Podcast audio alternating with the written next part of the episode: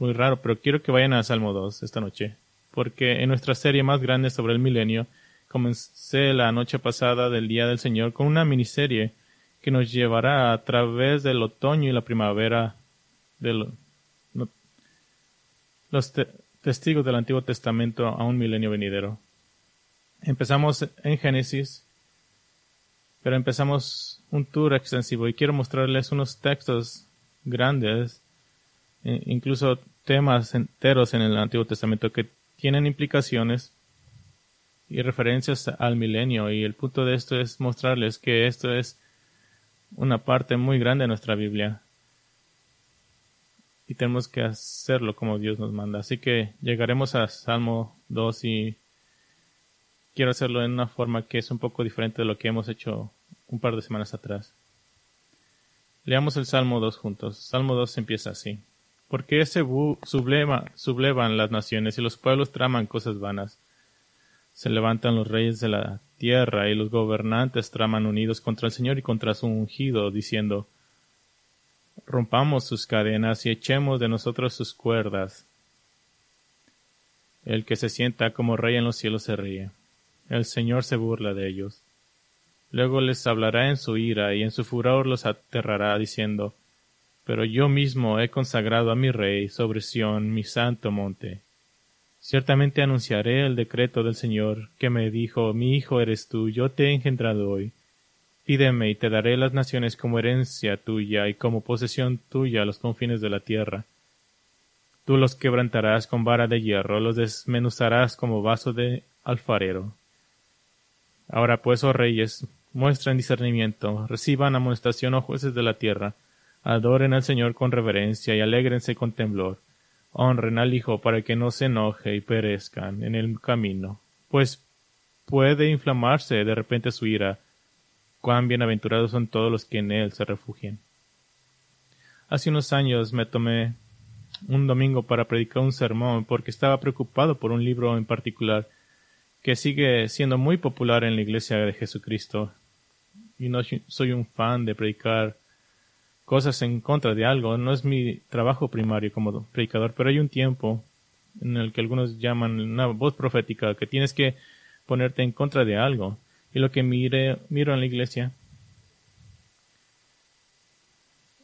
en la iglesia universal, es que algo es cuando algo se vuelve muy popular sin que nadie lo cuestione y siempre me, me da me, me huele mal eso. Y ese libro era eh, el libro Manso y Humilde de Dan Orland. Y hay algunas cosas buenas del libro, pero pero pero eh, desafía los límites del cristianismo ortodoxo. Y Orland declaró que Jesús, que Jesús, la caída de la humanidad, era irresistiblemente atractiva para Jesús.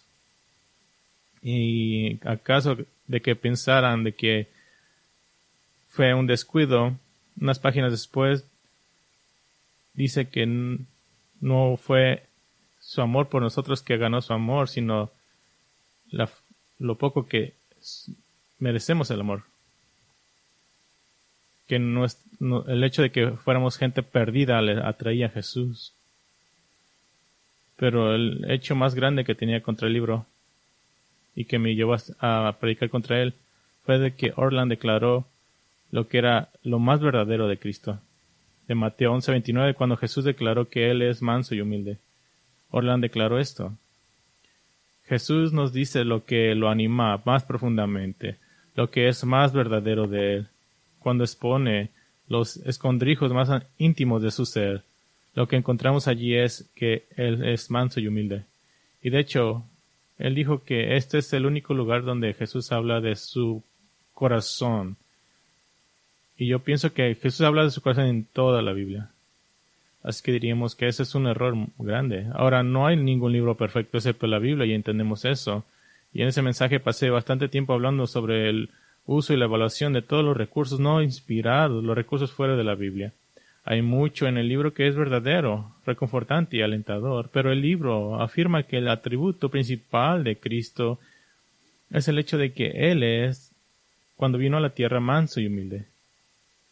Dice en otra parte, Dios no está nos está abriendo su corazón más profundamente. Eso suena poético, pero Dios no tiene capas, no es una cebolla que tengas que, que tenga que ser pelada hasta llegar a las partes más importantes de Dios. Todo acerca de Dios es verdadero, al mismo nivel, no hay competición ahí.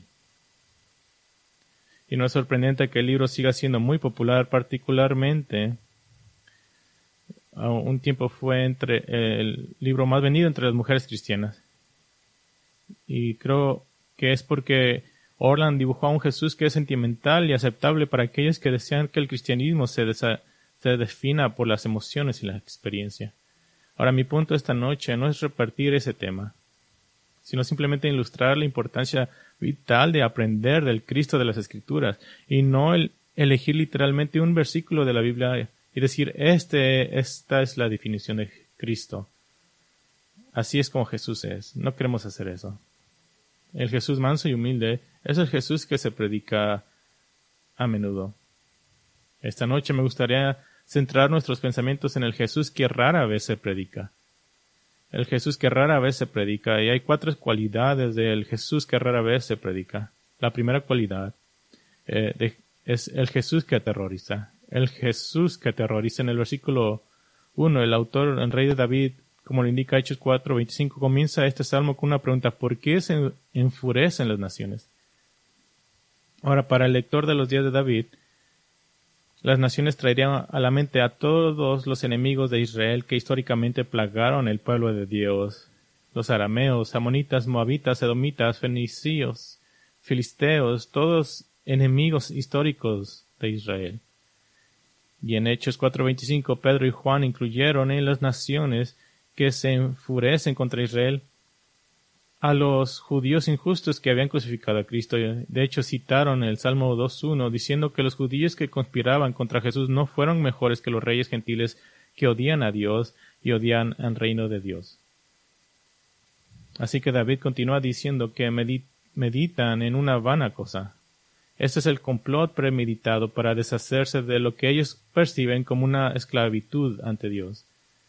Y en el versículo 2 dice, se levantan los reyes de la tierra y los gobernantes traman unidos contra el Señor y contra su ungido. Esto es lenguaje real. Así que el tratar de derrocar al rey de Israel es tratar de derrocar el plan de Dios. El versículo 3 indica que ellos ven la dominación del rey de Israel como si ellos estuvieran en ataduras y en cuerdas. Y ahora David aquí se está refiriendo a su propio reino en cierta manera. Él sometió a las naciones alrededor y segunda de Samuel 8:11 registra que David dio una ofrenda de plata y oro de todas las naciones que había subyugado, los arameos, los moabitas, los amonitas, los filisteos, los amalecitas y otros pero muy rápidamente nos movemos a un, un ramo más amplio, porque ahora David muestra a estas naciones juntándose contra un rey, y David nunca tuvo esto. Así que entramos en el reino del cumplimiento mesiánico. El versículo 1 y 2 dan las acciones de los reyes terrenales, se enfurecen, conspiran se ponen de pie junto en contra de Dios y, de su ungido en rey. Y en el versículo 3 da la declaración, el discurso de los reyes terrenales. Dice, rompamos sus cadenas y echemos de nosotros sus cuerdas. Ahora, en el principio del versículo 4 tenemos la respuesta del rey celestial. Y antes de llegar a la respuesta, note la designación de Dios los nombres de Dios. En el versículo 4 y 5 dice, el que se sienta. ¿Qué quiere decir esto? No es, no es un Dios que está relajado, es que Él está entronado, está entronizado. No solamente es el que se sienta, es el que está sentado en los cielos. Ahora, ¿cuál es el contraste? Versículo 2, los reyes de la tierra. El que se sienta en los cielos, dice ahí. Así que tienes este conflicto. Y también vemos que Él es el Señor, Adonai, amo, gobernante. Así que se siente, está entronizado, está en los cielos, en contraste con los reyes de la tierra, y es el amo, el gobernante. Así que empezamos a ver este establecimiento del cielo contra la tierra rebelde, que se acerca un enfrentamiento. Y, si conoces Zacarías 14 y Joel, o Apocalipsis 19 y muchos pasajes, eso te muestra cómo el milenio empezará. Y el entronizado se está riendo, se está burlando de los reyes y gobernantes pecadores. Escucha, y he escuchado predicadores que dicen, no, no está riéndose. Sí, se está riendo ante ellos. Y bueno, es que eso no es muy nice. Bueno, es absolutamente correcto. Él los está insultando, se está burlando de ellos, porque ellos piensan que pueden luchar contra Dios.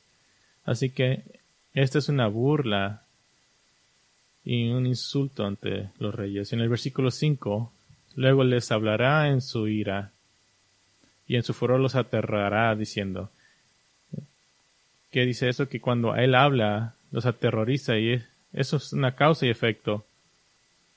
Y en el orden de las palabras es, importante en hebreo, es una pequeña estructura quiástica, una estructura de imagen de espejo para enfatizar. Nuestra Biblia en inglés suaviza el versículo 5, pero en hebreo el orden de las palabras es diferente. Dice, les habla en su ira y en su furor los aterroriza.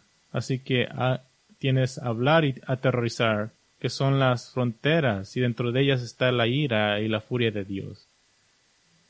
Mezcladas juntas, puestas juntas en un paquete aterrorizador.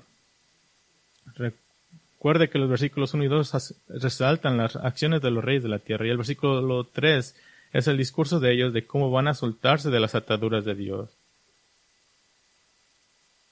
El versículo 4 es la respuesta de Dios de, de reír y burlarse. Y el versículo 5 describe lo que Él va a decir, que aterrorizará a estos hombres malvados. ¿Por qué? Porque lo que Dios va a decir desatará su ira y liberará su furia. Y si conoces un poco la Biblia, puedes pensar en ejemplos donde Dios desató su ira. Puedes pensar del diluvio de Noé, las las diez plagas sobre Egipto. Puedes pensar en la serpiente matando a los israelitas infieles. La Biblia está repleta de ejemplos donde Dios desató su ira justa.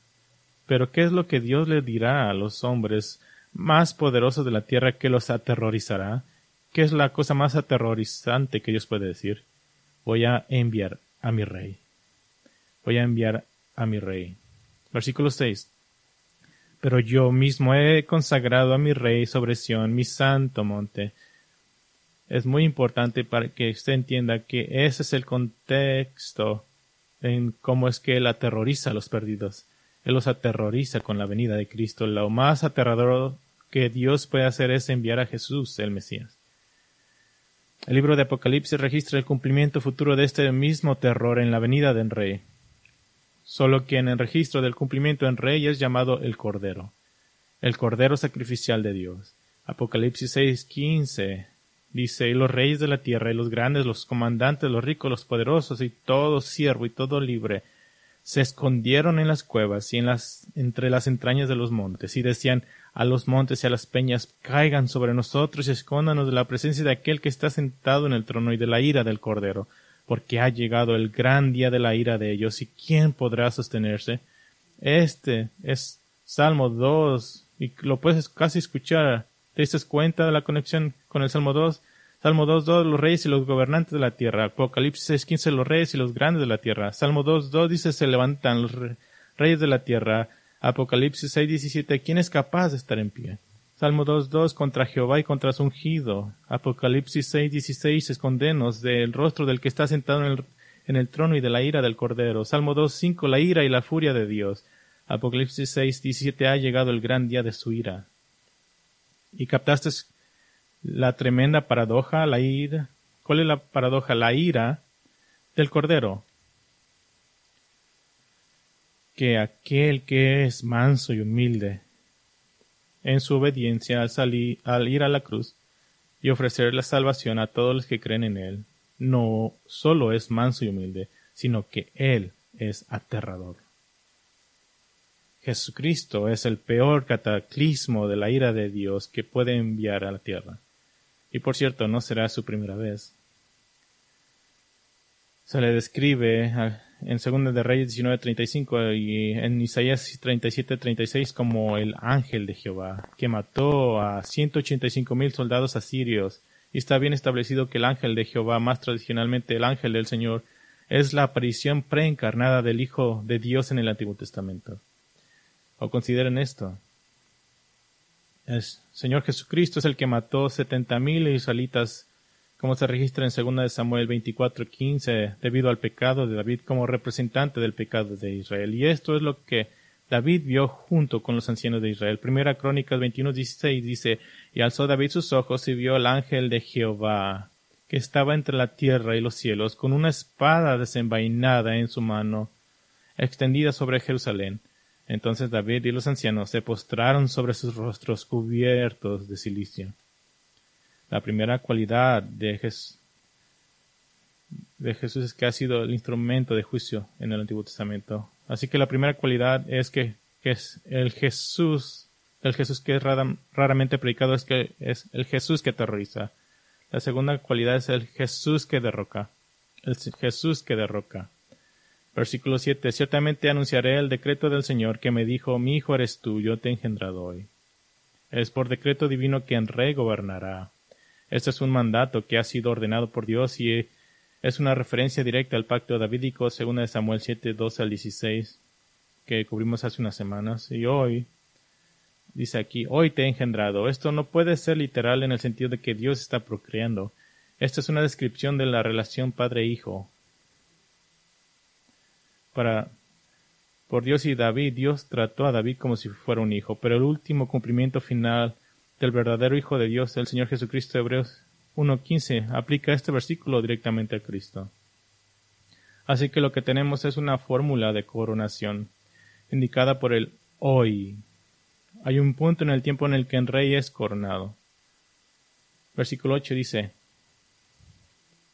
como parte de la coronación, Padre, el Hijo, el, Dios el Padre dice al Dios Hijo, pídeme y te daré las naciones como herencia tuya y como posesión tuya, los confines de la tierra. ¿Y cuándo sucederá esto? Apocalipsis 11:15 registra un tiempo poco antes del regreso de Cristo y hace referencia al Salmo 2. Escúchalo.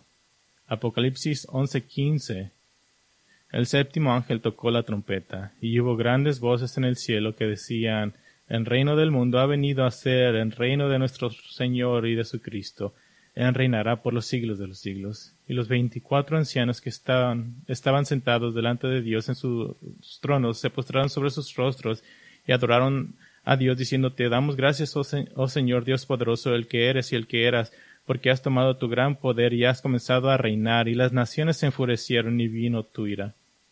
Y llegó el tiempo de juzgar a los muertos y de dar la recompensa a tus siervos, los profetas, a los santos y a los que temen tu nombre, a los pequeños y a los grandes, y de destruir a los que destruyen la tierra. El templo de Dios que está en el cielo fue abierto, y el arca de su pacto se veía en su templo, y hubo relámpagos, voces y truenos, y un terremoto y una fuerte granizada. ¿Escuchaste el Salmo 2? Ahí está. Y las naciones se enfurecieron y vino tu furor.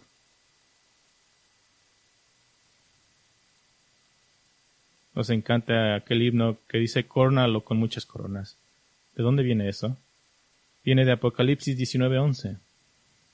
Dice, vi el cielo abierto y apareció un caballo blanco, el que lo montaba se llamaba fiel y verdadero, y con justicia juzga y hace la guerra. Sus ojos son una llama de fuego, y sobre su cabeza hay muchas diademas o coronas, tiene un nombre escrito que nadie conoce. Diademas es una palabra que quiere decir coronas o diadema real. A Jesús, escucharon esto, a Jesús se le dan las coronas de las naciones antes de venir a la tierra. El derrocamiento de las naciones es tan cierto que Apocalipsis 19:13 lo describe como si ya tuviera la sangre de sus enemigos sobre él. Isaías 63.2 confirma proféticamente que las vestiduras de Cristo están salpicadas con sangre que aún no ha sido derramada. Y es en Apocalipsis 19, 16 en donde vemos a Cristo identificado gloriosamente como el Rey de Reyes y el Señor de Señores. Él es el Jesús que derroca. La primera cualidad del Jesús que raramente es predicado es que Jesús, el Jesús que aterroriza. La segunda es el Jesús que derroca.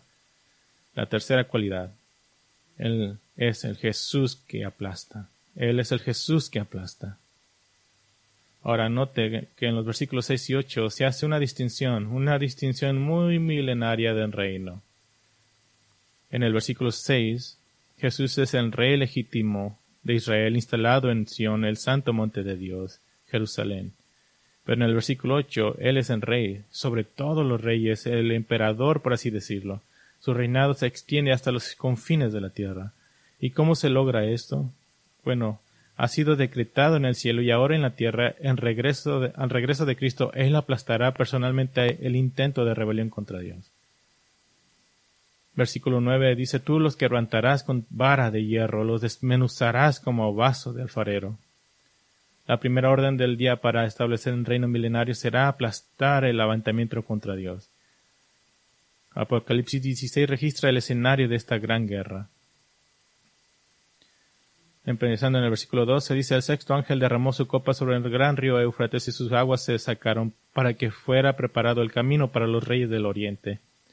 Y vi salir de la boca del dragón, de la boca de la bestia y de la boca del falso profeta tres espíritus inmundos semejantes a ranas, pues son espíritus de demonios que hacen señales, los cuales van a los reyes de todo el mundo a reunirlos para la batalla del gran día del Dios Todopoderoso. Entonces lo reunieron en el lugar que en hebreo se llama Armagedón o Armagedón, que quiere decir la colina o la montaña de Megiddo. Y el Salmo describe la ferocidad con la que Jesús derribará a las naciones. Primero dice que los quebrantará con vara de hierro. Este es el cetro de un rey, descrito en términos poderosos, la fuerza del dominio es poder. Puedes imaginarte a, Jesús con su vara de hierro, quebrantándolos. Y luego los destroza como las vasijas de un alfarero. No solo los romperá, sino que da la idea de piezas minúsculas esparcidas por todas partes. Así que te los golpeará y luego los quebrantará y los esparcirá por todas partes hay una pieza interesante conocida en el folclore del antiguo cercano oriente que se refiere a, romperlos como las vasijas de una alfarera. Había una costumbre egipcia en la que el nombre de cada ciudad bajo el dominio y gobierno del faraón se escribía en una pequeña vasija de barro y se colocaba en el templo de su dios.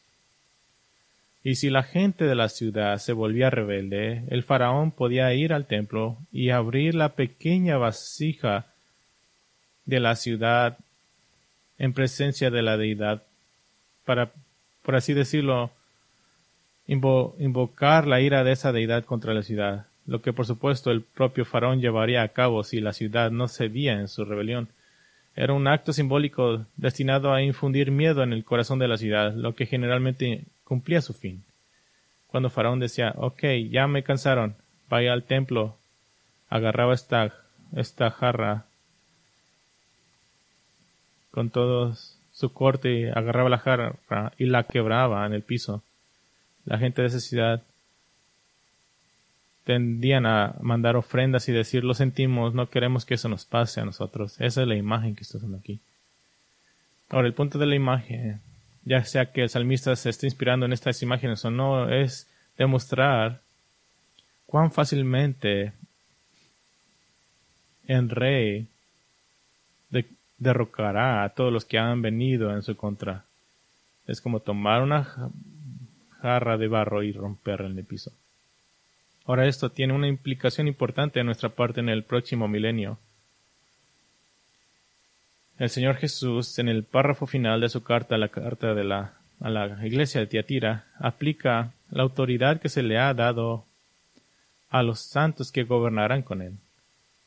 Apocalipsis 2.26 dice, al vencedor, al que guarda mis obras hasta el fin, le daré autoridad sobre las naciones, y las regirá con vara de hierro, como los vasos del farero son hechos pedazos, como yo también he recibido autoridad de mi Padre. Ah, así que así como Jesús ha recibido la autoridad del Padre, así delegará autoridad a los fieles de la era de la Iglesia. ¿Qué nos dice esto? nos dice que habrán personas en el mundo que todavía necesiten un gobierno, un gobierno que sea justo. ¿Quiénes son estos? Aquellos que están siendo gobernados serán los descendientes mortales de los sobrevivientes de la gran tribulación. Es la única posibilidad lógica. Todavía habrá pecado en el mundo, pero grandemente subyugado debido al reinado de Cristo y al glorioso gobierno que Él asigna a los salvos que han resucitado. Él es el Jesús que derriba. Que la primera cualidad del Jesús raramente predicado es el Jesús que aterroriza, la segunda el Jesús que derroca, el tercero el Jesús que aplasta y cuarto él es el Jesús que amenaza. Cuando llegamos a la parte de humilde. Bueno, llegamos ahí, pero escuchemos la amenaza del versículo 12. Honren al Hijo para que no se enoje y perezcan en el camino, pues puede inflamarse de repente su ira. Cuán bienaventurados son todos los que en él se refugian. Hay una urgencia, lo que Hebreos 10:27 llama la espantosa expectativa del juicio y el furor de un fuego que consumirá a los adversarios. La urgencia es que la ira del Hijo puede encenderse en cualquier momento y es posible y no y no es posible que te sometas a Dios sin someterte al Hijo. Ahora, algunos que dicen que la palabra amenaza es muy fuerte, esto no puede ser una amenaza, dicen ellos. Jesús mismo lo expresó de esta manera en Mateo 24, 29.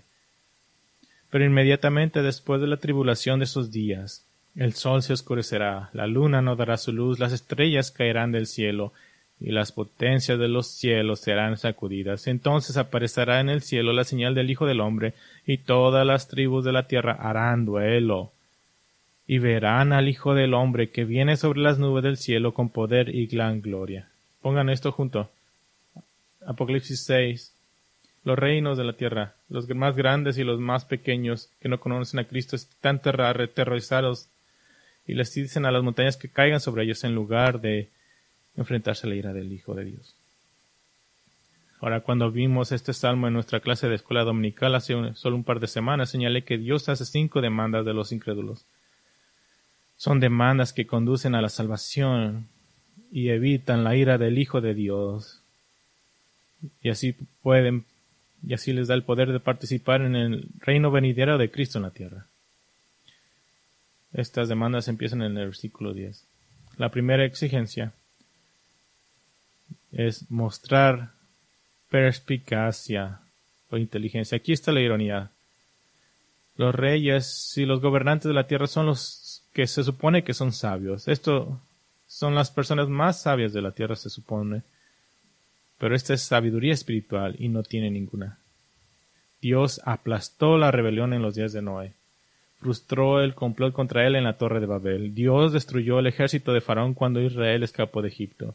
Y en los días del profeta Isaías y en rey Ezequías, Asiria rodeó a Jerusalén con ciento ochenta y cinco mil soldados.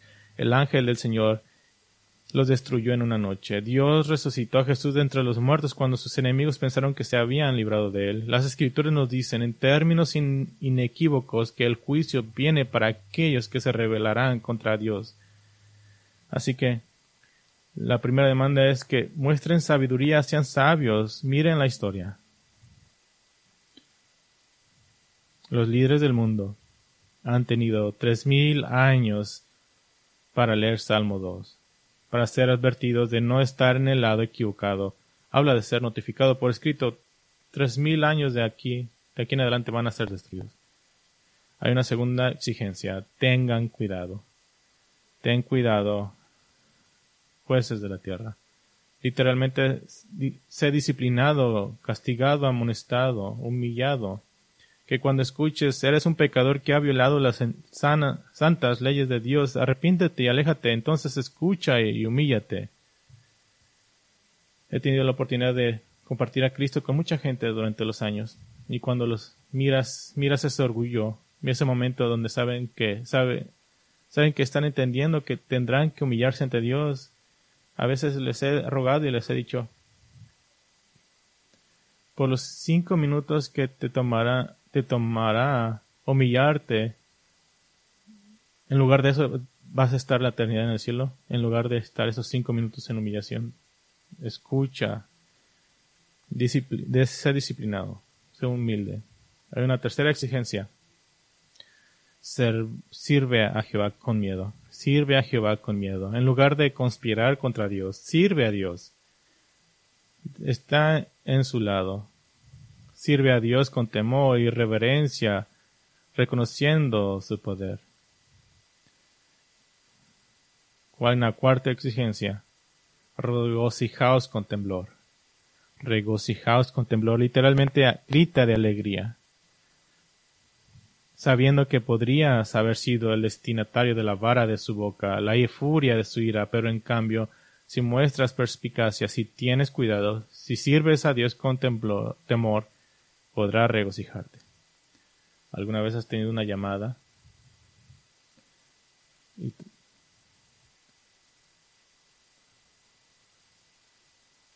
Me acuerdo está en casi un accidente donde mi vehículo estuvo girando y cuando llegué a la orilla me toqué todos lados a ver si todas mis partes estaban unidas a mi cuerpo y, y, dije, wow, me salí con vida y, salí del carro y me y colapsé porque mi, mis cuerpos dijeron, no, ya. Ese es un regocijo con temblor. La quinta exigencia. Besar al Hijo. Besar al Hijo. Esta es la imagen de un, acercarse a un rey poderoso y besar sus pies, besar sus manos para demostrar lealtad y sumisión. Es rendir homenaje, dar el honor que se merece. En lugar de aclamar contra el ungido de Dios, en versículo 2, en cambio, ven confiadamente al trono de gracia, donde encontrarás gracia en tiempos de necesidad. Pero hazlo rápido, hazlo rápido. ¿Por qué? Porque su ira puede pronto encenderse. No puedo imaginarme ser un incrédulo que sigue diciéndose a sí mismo, bueno, sabes, tengo el resto de mi vida para arrepentirme, tengo el resto de mi vida para tener fe en Cristo, simplemente me voy a preocupar por eso más tarde. No lo sabes, no ninguno de nosotros lo sabemos. ¿Y cuál es el resultado de este arrepentimiento? Bienaventurados todos los que se refugian en Él. Dios es santo, y su santidad exige retribución contra aquellos que han violado su voluntad y se han rebelado contra su ley. Pero, ¿cuál es el deseo de Dios para contigo? Salmo 36, 7. Cuán preciosa es, oh Dios, tu misericordia. Por eso los hijos de los hombres se refugian a la sombra de tus alas. Salmo 59, 17 dice, oh fortaleza mía, a ti cantaré alabanzas porque mi baluarte es Dios, el Dios que muestra misericordia. Aquí está el misterio eterno. Lo que, donde entra el humilde y manso, el mismo Hijo de Dios, que será el que derrame la furia de su ira sobre la humanidad rebelde. También fue el que murió voluntariamente para que algunos de ellos no pudieran enfrentar su ira. Eso es más allá de nuestra comprensión y al morir en la cruz Jesús nos salvó de enfrentarnos a Él como juez. Y algunos dirán, bueno, yo tengo una relación con Cristo, como algún una definición muy suave. Y digo, sí, todos tenemos una relación con Cristo. Él va a ser ya sea tu Salvador o tu juez, pero todos tenemos una relación con Él. Creo que el Salmo 2 es necesario tanto para los perdidos como para los salvos. Para los perdidos, Nadie va a poder decir, pero no sabía, no sabía. Esta es una advertencia de tres años de antigüedad. Es un llamado a creer en el Evangelio y someterse al Hijo de Dios antes de que venga a establecer su reino en la tierra. El problema básico con el pecador perdido es que se niega a someterse a la autoridad del Hijo, pero Mateo 28 dice que a Jesús se le ha dado toda autoridad. Todo. No hay otro tribunal al que puedes apelar, no hay alternativas, no hay nadie a quien puedes acudir en busca de ayuda. Y sí que para el perdido Salmo 2 clama, ves al Hijo antes, no sea que se enoje. Y para el cristiano, qué consuelo se encuentra. ¿Saben cuándo? ¿Sabes cuándo amo Salmo 2? Noviembre, en día de las elecciones. Porque todos los políticos malvados no importa de qué partido sean, todos los reyes, todos los gobernantes malvados, todos, todos ellos están advertidos de que Cristo los quebrantará, los aplastará, a menos que se sometan a Él. Y estamos aquí para dar esa advertencia. Convertirse en un seguidor de Cristo no es tener una experiencia emocional, aunque puede involucrar emociones. No es descubrir que Jesús es realmente un Salvador tan grande y dulce que está supremamente emocionado de pasar todo el rato contigo. Ni siquiera es ver, a, ver cambios en tu vida, tales como tener un mejor matrimonio, un mejor estado de ánimo, aunque eso puede ser fruto de la salvación, pero convertirse en un seguidor de Cristo es arrepentirte de tu deslealtad e infidelidad ante Dios, de confesar que eres un pecador, de ser regenerado por el Espíritu Santo en una nueva creación en Cristo, de tener la justificación ofrecida libremente por Cristo aplicada a usted, y de estar ahora en una relación de pacto con Dios que se evidencia por el fruto de la obediencia a la ley de Cristo. Debemos tener una alta vista del Evangelio, de lo que quiere decir seguir a Cristo. ¿Por qué? Porque el Rey va a, va a regresar. Y el Rey no es nuestro, nuestro igual, es el Rey y solo aquellos que han sido cualificados de esa forma que, escribí, que he escrito entrarán a su reino. Luego, hay aquellos que denigran al Hijo de Dios, que se imaginan a Jesús como un tipo en, en skinny jeans que quiere pasar el tiempo con uno. Hubo uno que besó al Hijo, que pensaba así de Jesús, pero era falso. Era un fraude. Judas besó a Jesús en la mejilla. Lo besó como una señal tradicional de amistad y saludo, pero fue el beso de la traición. Nadie engañará a Dios. Efesios 5:13 dice que todas las cosas se hacen visibles cuando son expuestas por la luz. Cada cosa que el incrédulo ha hecho será expuesta ante Dios. Va a ser leída en, en la corte de los cielos. Así que sí, el Jesús que rara vez se predica es el Jesús que terroriza, el Jesús que derroca, el Jesús que aplasta, el Jesús que amenaza. Pero antes de llegar a ese punto, no estamos ahí. Salmo 2 está escrito hacia el futuro. Él sigue siendo el que se puso de pie durante la fiesta de los tabernáculos y se dirigió a las vastas multitudes de judíos en Jerusalén. Y Juan 7:37 dice, en el último día, el gran día de la fiesta, Jesús puesto en pie, clamó en altavoz, Si alguien tiene sed, que venga a mí y beba. El que cree en mí, como ha dicho la Escritura, de lo más profundo de su ser brotarán ríos de agua viva. La lección es simple. Mantente en el lado correcto. Ves al Hijo mientras haya tiempo. Esto es difícil para nosotros, pero llegará un día en que la gracia ya sea quitada. Cuando ya no habrá oportunidad para arrepentirse. No, ni siquiera puedo imaginar eso. Pero habrá un día cuando Jesús diga, ya basta, no hay más arrepentimiento. Todos los que entraron en el reino ahora están ahí. Va a haber un día cuando la ira del Hijo vendrá. Que día aterrador será ese. Pero si conoces a Cristo y ponemos esto junto con otras partes de las escrituras, encontrarás que cuando Él regrese en su ira, adivina ¿quién vendrá atrás de él? Nosotros. ¿sí? y creo que no vamos a hacer mucho, nada más vamos a hacer a echarle porras a Jesús. Él va a estar en su caballo destrozando a todos y nosotros vamos a estar en nuestros burros.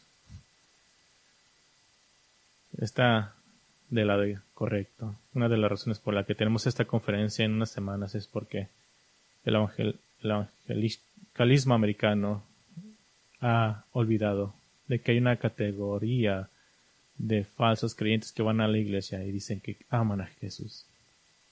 Besa al Hijo antes de que se enoje. Padre, te damos gracias por la advertencia y el ánimo de Salmos 2. Qué gran día será cuando Cristo regrese y aplaste a todos los reinos de la tierra. Con, su, con la palabra de su boca y la vara de hierro con la palabra de su boca tomará posesión de este reino, porque, porque en reino de este mundo será en reino de Dios y de su Cristo. Que la trompeta suene pronto, que el rey regrese pronto. Es un nombre, lo oramos. Amén.